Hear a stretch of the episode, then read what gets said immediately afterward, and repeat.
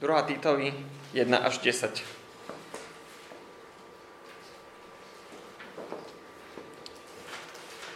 Ty však hovor, čo je v súlade so zdravou náukou. Starší muži nech sú triezvi, úctihodní, uvážliví, zdraví vo viere, láske, vytrvalosti.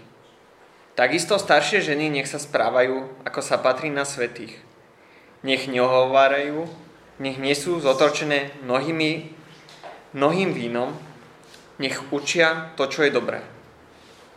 Aby viedli mladšie ženy k rozumnosti, aby milovali svojich mužov a deti aby boli uvážlivé, čisté, aby sa starali o domácnosť, aby boli dobré, podané vlastným mužom, aby Božie slovo nebolo vystavené rúhaniu.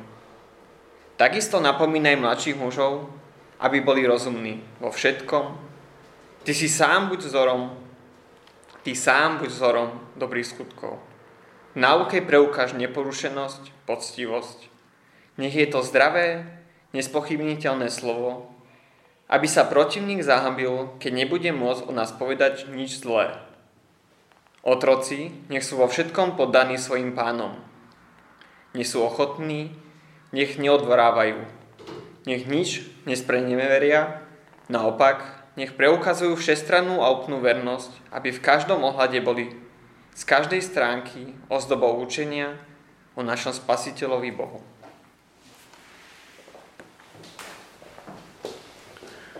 Ďakujem, Filip.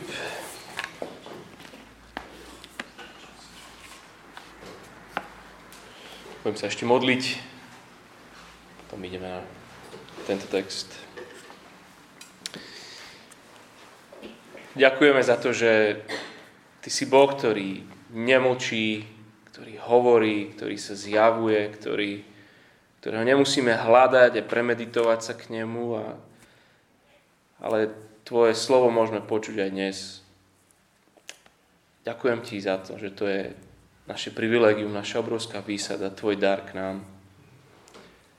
A tak ťa prosím, aby vo vedľajšej miestnosti Martin na besiedke s deťmi, ale aj ja tu, aby sme dokázali vyberať, vykladať tvoj text, tak aby sme tomu rozumeli, ale aj to je málo. Prosíme ťa, aby tvoj text nás premenil. Aby tvoje slova si oživoval svojim duchom v našich srdciach. Amen. Čo si ty predstavíš, keď sa povie slovo krása? Začína byť pekne vonku. Ale skús. Skús, čo, čo prvé tebe príde, a aj keď si športovec, alebo čo, môžeš čokoľvek byť, hej. Ivo? Čo to je? Kvet? Príroda? Alebo nejaký človek? Možno tvoj partner? Gól? Zážitok? Nejaká technológia? Alebo víťazstvo? Čo, čo to je? Skúste mi povedať, komu ako prvé, alebo aspoň v prvej peťke pri slove krása sa vynorí slovo církev. Alebo, alebo zborová, zborová rodina, církevný zbor. Myslím, že Apoštol by bol rád, keby na konci dnešného textu sme vnímali církev ako krásku a, chceli byť krásnym zborom. Kresťanstvo totiž nie je len pravdivé, ale nesmierne príťažlivé. Je krásne. Keď pozri, uprostred toho, čo my nazývame kresťanstvom, stojí krásny Kristov kríž, krásny Kristov život a jeho víťazné vzkriesenie. Boh sa stal človekom, aby človeku umožnil vzťah s Bohom, tejto historickej osobe Ježiša Krista Boh žil život, aký od človeka vždycky vyžadoval. Bez viny, bez hriechu, dokonalý. On život žil tak, ako si mal ty žiť, ale nedokážeš a nechceš. Kresťanstvo je krásne, lebo tvrdí, že Boh spravil to, čo ty nie. On namiesto teba. A kresťanstvo je krásne nielen preto, že Ježiš vymenil môj život za ten svoj, ale je ešte úžasnejšie z toho, že on vymenil moju smrť za tú jeho. On bez riechu, bez viny bere môj krh, môj hriech, moju vinu na seba. On namiesto teba. Kde nájdeš krajšiu zväzť? Predstav si ju možno ako, ako manželstvo, keď si bohatý chlap berie zadlžené dievča. Všetky jej dlhy sa manželstvom pripíšu jemu. On tým manželstvom absorbuje jej dlh. Čo je krásne, že všetko, čo je jeho, ten jeho obrovský majetok, sa pripíše jej. To, čo Evka tu rozprávala. Nie je to pre ňu dobrá správa? Si predstav, že, že takéto nevesty, ktorým sa toto udeje, tvoria, tvoria jednu partiu. Bývalé žobráčky, zadlžené, podvýživené, špinavé. Teraz sú všetky zaopatrené, lebo majú toho dobrého manžela, bohaté, nasýtené, umité. Sú spolu jednou komunitou. To je, to je církev. To sme my, ak patríme Ježišovi.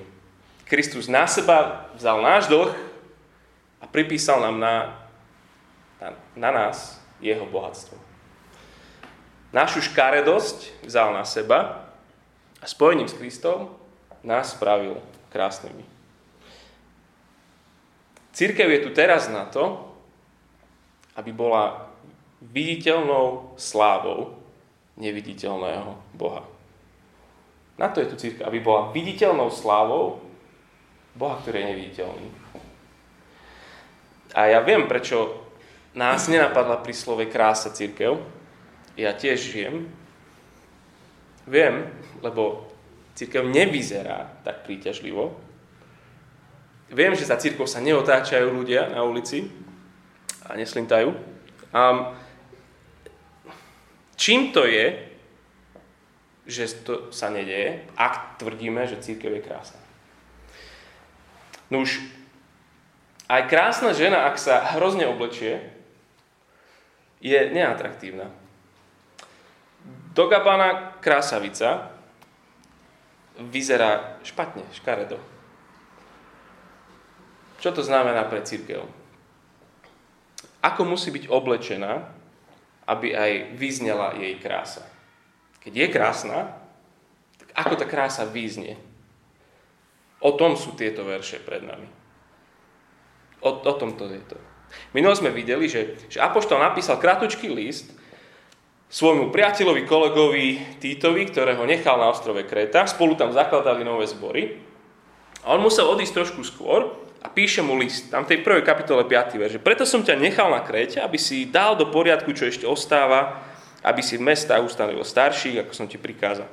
A hlavnou vecou, hlavným refrénom celého listu je, že pravda premieňa.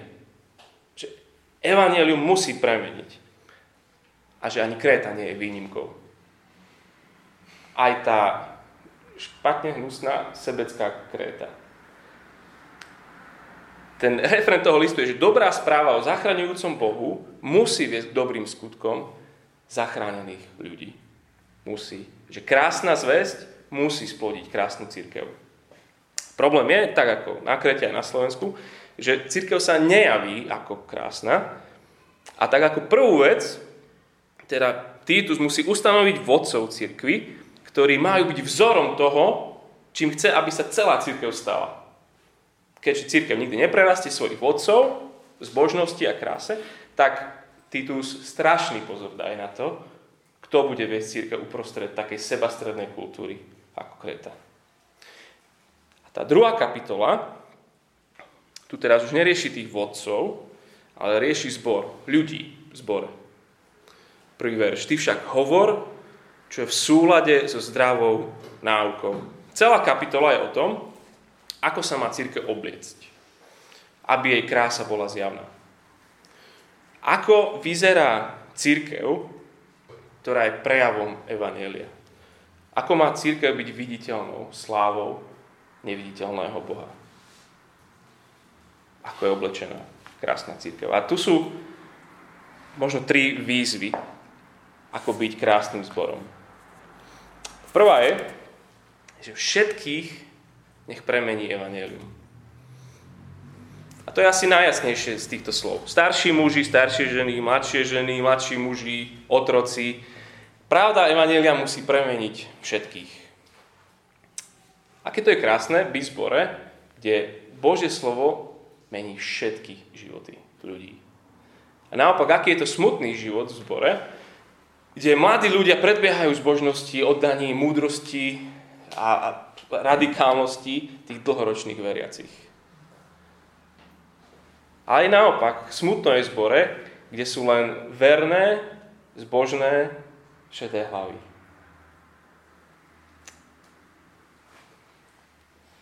Zdravé učenie, ktorého centre je Ježiš a kríž, premieňa v každom období života v každom stave, v každom pohlaví krásna církev je, keď ľudia žijú v súvlade s zdravou náukou. To má Titus zrobiť. Nielen učiť zdravú náuku, ale ty hovor, čo je v súlade so zdravou náukou. Ako vyzerá ten premenený život. To im vysvetľuj tiež. Nie len čo je evanelium, ale čo znamená mať život premenený evanelium. Tak starší muži. To znamenalo u nich na 40. Takže môžeme sa na jedného tu pozrieť. Triezvy. Úctyhodný. Uvážlivý. Zdravý vo viere, láske a vytrvalosti. Zdravé učenie nech sa prejaví v zdravej láske, zdravej viere a zdravej vytrvalosti. Nie sú to totiž prirodzené kvality mužov na Kréte. Na ostrove, kde sa cení skôr sebecká sila a pôžitok, hovoriť o týchto vlastnostiach je nová vec. Ale starých psov nové triky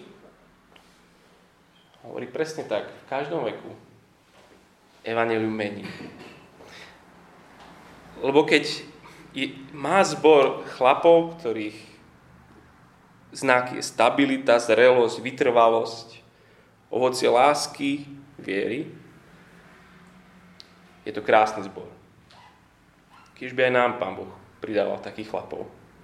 Zdravých vo viere, zdravých v láske, zdravých vo vytrvalosti. Staršie ženy. Krása círky závisí aj od týchto. Preto, prvá vec, ohováranie má nulovú toleranciu. Žiadne ohováranie a druhá vec, žiadne opíjanie sa. Že, hej? Namiesto slov, ktoré ubližujú, nech sú to slova, ktoré budujú mladé ženy. A nemyslím, že, že teraz Pavel chce, aby, aby staršie ženy robili semináre pre, pre mladé ženy. Možno aj to, ale skôr si myslím, že rozpráva o vyučovaní, ktoré sa deje, keď spolu kočíkajú, alebo keď spolu nakupujú, tak čomu majú učiť tie mladé ženy? Aby milovali svojich manželov. Aj keď nekomunikuje so mnou, koľko by som chcela, aj keď je príliš veľa v práci, aj vtedy. Slovo, ktoré tu použil tu na lásku, je slovo vzájomného pôžitku. Všetkého možného druhu. Čiže konkrétne aplikácie už, už nechám na vás. Druhá vec, aby milovali svoje deti. Hej, lebo niekedy by si ich najradšej prerazila a vyhodila cez okno. Mladé ženy sú často hladné po skúsenej rade, potrebujú pomoc od starších žien. Ako vplývať na ich dušu, ako ich viesť ku Kristovi každý deň. Aby boli uvážlivé. Táto vlastnosť sa v liste opakuje znova a znova. V kapitole 8, starší zboru má byť uvážlivý, Teraz v druhom verši starší muži mali byť, teraz ženy mladšie, potom to uvidíme zase u, u mladších mužov. Je to proste slabina alebo charakteristika celej kréckej spoločnosti. To slovo uvážlivý alebo, alebo niekto rozumný, nevedia, ako to majú povedať, Um, opisuje človeka, ktorý nemá kontrolu sám nad sebou.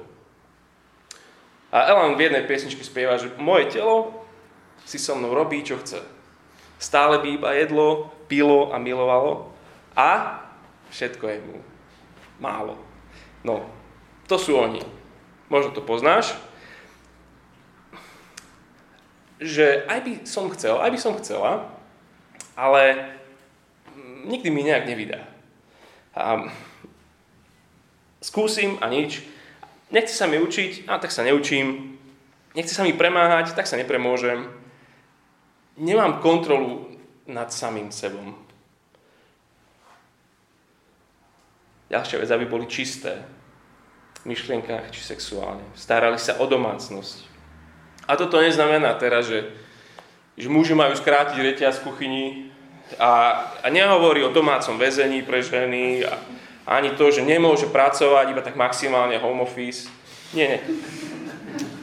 Vedie ich ale k životu a životnému štýlu, ktorého stredobodom pre tú mladú ženu je jej domácnosť a nie jej kariéra. Mnohé ženy prežívajú hlbokú nespokojnosť tým, že, že sú doma, sú pri deťoch, potrebuje tie staršie ženy, aby boli pri nich, aby ich viedli, aby hovorili, že toto je sezóna, teraz buď tam, kde si naše vec, aby boli dobré, posledná, po, poddané vlastným mužom. No, to je ďalšia kontroverzia. Nepredstavte si hneď tyrana, hej, podriadiť sa tyranovi. Nie, nehovorím. Muži majú milovať svoje ženy seba obetujúcou láskou. Tá celá vec podriadenosti nemá začiatok. Neprišla v stvorení v páde nikde. Podriadenosť je vec, je, je ideál, je charakteristika Boha v Trojici. Jeho autority a podriadenosti vzájomne. A napriek tomu, že my to vnímame ako takú negatívnu vec, vďaka, vďaka tejto vlastnosti môžeme o Bohu hovoriť, že je láska, že je milostivý. Čiže nebojme sa slova podriadiť sa. OK, veľa pre mladé ženy. Um, neviem, kvôli čomu, v tom zbore to tak bolo. Mladí muži. Jedna vec. Um, rozumnosť. Zase tá uvážlivosť. Chlapom asi nepomôže dať veľa príkazov naraz, aj tak my iba jeden potrebujeme, po jednom, ale tento tam stačí. Seba disciplína. Zase tá kontrola nad samým sebou. Ako sa má na mladom mužovi prejaviť, že ho premenila zväzdu Ježišovi? No, má dobrý životný rytmus, denný, týždenný, mesačný, práce, spánku, modlitby, strážiči sa v písme, cez týždeň je jeden na jedného s ľuďmi. U nás to znamená, že, že na komunitu idem, aj keby traktor padal z neba. Môj čas s církevnou rodinou je pre mňa maximálna priorita. Moje telo si so mnou nerobí, čo chce. To je v podstate o tom. Pravda premieňa. Mladých mužov takto. A potom tí otroci. Aj títo neslobodní ľudia boli súčasťou církvy. Sú majetkom svojich pánov a zásme pri tej podriadenosti, oni majú byť podriadení svojim pánom aj to je určitý refren tých, tejto knihy, celého listu. Ženy podriadené mužom, otroci svojim pánom a hneď v prvom verši 3. kapitoly bude, že všetci máme byť podriadení vládárom a vrchnostiam. A verte mi, na Kréte to boli rovnako problematické slova, ako ich vnímame dnes. Tak dve veci, ako pretvára Evangelium otrokov. Nech sú ochotní a naopak, nech neodvrávajú. Nech nič nespraneveria a naopak, nech preukazujú všestrannú a úprimnú dôveryhodnosť. Skúsi predstaviť tú církev. V každém štádiu života, starý, mladý, slobodný, aj otroci, církev ako krásna keď ju premení evanelium, keď všetkých v cirkvi prekvára evanelium. V každom veku, v každom stave. To je prvý znak krásnej cirkvi. Druhý, druhá výzva je, že, že všetci buďme nástrojom premeny tých druhých. Vtedy je církev krásna, keď sa ľudia navzájom budujú. Keď to nie je one-man show, ale keď sa ľudia starajú rast jeden od druhého. Církev je komunita, církev je rodina a od celej tejto druhej kapitole sa vedú debaty. No, Pavel tu opisuje typickú nejakú domácnosť, kde sú multigeneračnú, kde sú starší a mladší, kde sú otroci, alebo v tejto kapitole opisuje církev. A jedni hovoria jedno, druhý hovorí. Alebo je tu tretia vec, že hovorí o církvi ako o domácnosti. Myslím, že to je to, o čom tu je, lebo, je to, lebo to tu spája. Najformatívnejšou skúsenosťou našich životov je naša rodina. Všetkých nás rodina budovala alebo krivila. A, nie alebo, a krivila. Nech už mala akýkoľvek vplyv, jej vplyv bol určujúci na tvoj život. Si kto si, si aký si, v najväčšej viere, miere vďaka svojej rodine. A možno tento fakt preklínaš a možno si za ňo vďačný, ale je to tak. A presne tak isto, keď Boh Otec zachraňuje ľudí, stáva sa z nás rodina. A aj táto rodina má určujúci vplyv na tvoj duchovný rast alebo zakrivenie. Nemôžeme brať rodinu církvy ako jednu z kresťanských vecí. OK, prečítal som si Bibliu, pomodlil som sa a s nikým som sa nevyspal. Tak, teraz ešte spoločenstvo. Nad církevnou rodinou rozmýšľajme ako nad spôsobom, aký máme konať všetko, čomu nás Boh v tomto svete vysiela. Nebudeme duchovne rásť bez zdravej rodiny. Nebudeme premenení evaneliom bez zdravej duchovnej rodiny. Nebudeme poznať Boha bez zdravej duchovnej rodiny. My sa navzájom potrebujeme, aby dochádzalo k premene evanelia. Presne tak, ako sme hovorili o tom v, tej, v, tý, v, tej, v tom prvom bode, tých všetkých vekových kategóriách. Bez tejto rodiny nedôjde k hlbokému premeneniu našich životov. Ak si kresťan, bez toho, aby si poznal svojich bratov a sestry, alebo ak si kresťan, bez toho, aby si bol poznaný svojimi bratmi a sestrami, ak túžiš ostať anonymným konzumentom cirkvi, zostaneš kresťanským embryom, alebo nakoniec úplne zaprieš vieru. Ja naozaj neviem, ako to mám vážnejšie povedať, že neexistuje solo kresťanstvo. Existuje solo spev, solo lezenie, existuje. Neexistuje premenený solo kresťan bez rodiny. Izoluj sa, neprežiješ. Videli sme to, keď, keď Pavel hovorí o, o tých starších ženách, ako majú viesť mladšie. A znova to vidíme v tom 7. 8. verši. A sú to slova, ktoré adresuje Pavel samému Týtovi, a on je zrejme jeden z tých mladších mužov, niekde pod 40 čítam ten 7. 8. verš. Vo všetkom ty sám buď vzorom dobrých skutkov. V náuke preukáž neporušenosť, poctivosť. Nech je to zdravé, nespochybniteľné slovo. Je rovesník mladým mužom, ale má byť príkladom premeneného života a zdravo vyučovať. Byť v živote jeden druhého byť v živote tých ostatných mladých mužov. Čiže starší, mladším, rovesník, rovesníkovi, všetci sú nástrojom premeny. Ty si nástroj, ktorý Boh drží vo svojich rukách, aby som sa ja podobal viacej na Ježiša. Si myslím, že tomu neveríš. Preto čítame spolu jeden na jedného cez Bibliu. Preto sú komunity. Preto chceme, aby nedelné stretnutie bolo čo najviac participatívne, aby čo najviac sme všetci si slúžili slovom Evanielia Lebo ja sa bez vás nedokážem zmeniť. Evangelium ma bez vás nezmení.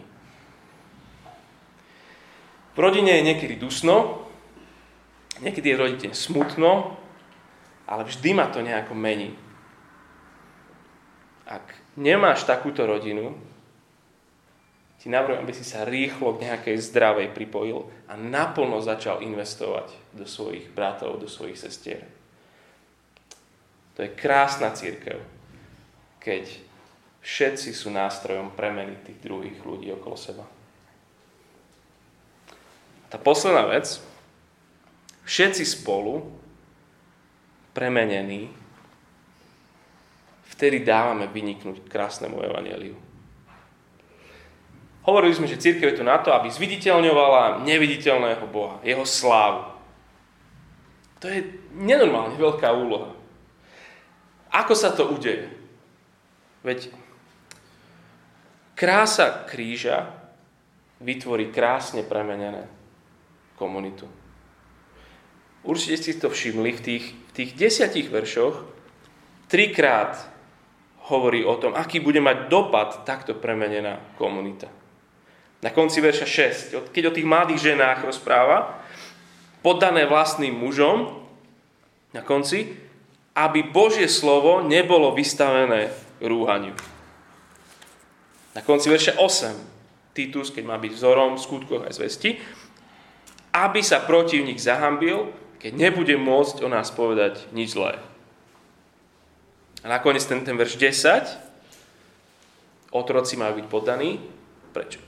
Čo potom bude? Aby v každom ohľade boli z každej stránky ozdobou učenia o našom spasiteľovi Bohu. Otroci budú ozdobou učenia o našom spasiteľovi Bohu. To je, to je sila to, aké sú ženy voči mužom, to, akí sú otroci voči svojim pánom, je ozdobou učenia o spasiteľovi Bohu. Od krásy tohto zboru závisí, či bude vnímaný Boh ako krásny.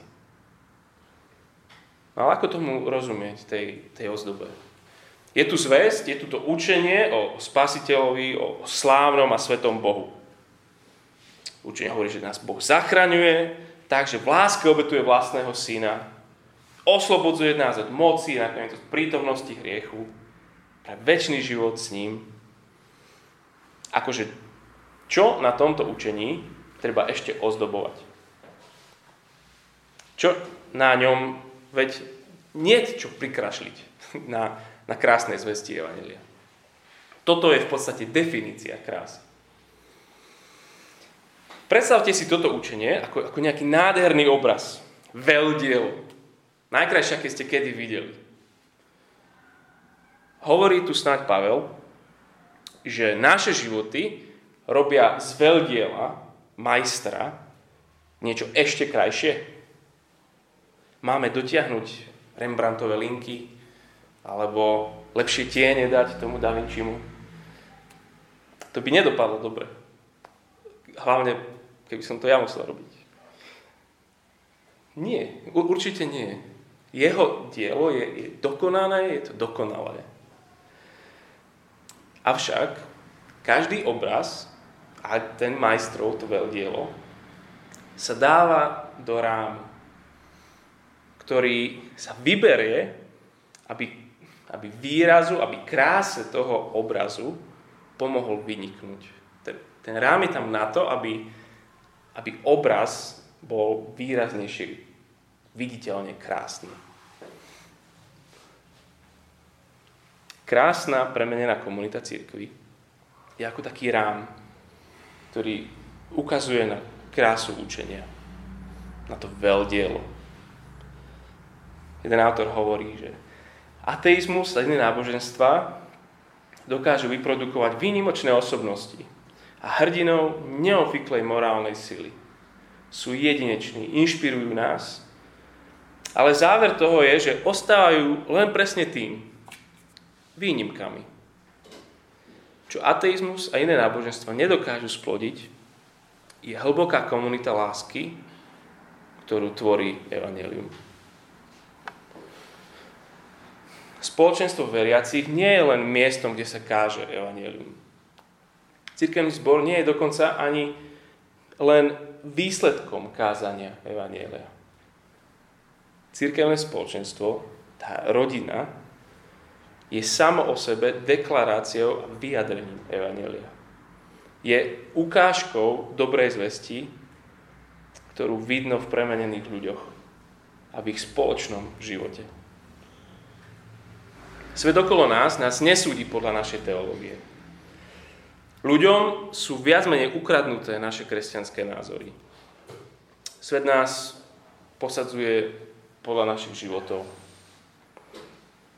Ako sa cítia, keď sú s nami? Prežívajú záujem, prijatie, pomoc. Ľudí až tak nezaujíma, čo im hovoríš o Biblii. Chcú ale vidieť, či to, čo mu veríš, zmenilo tvoj život. Či to má pozitívny vplyv. Církev je krásna, lebo je Kristova nevesta.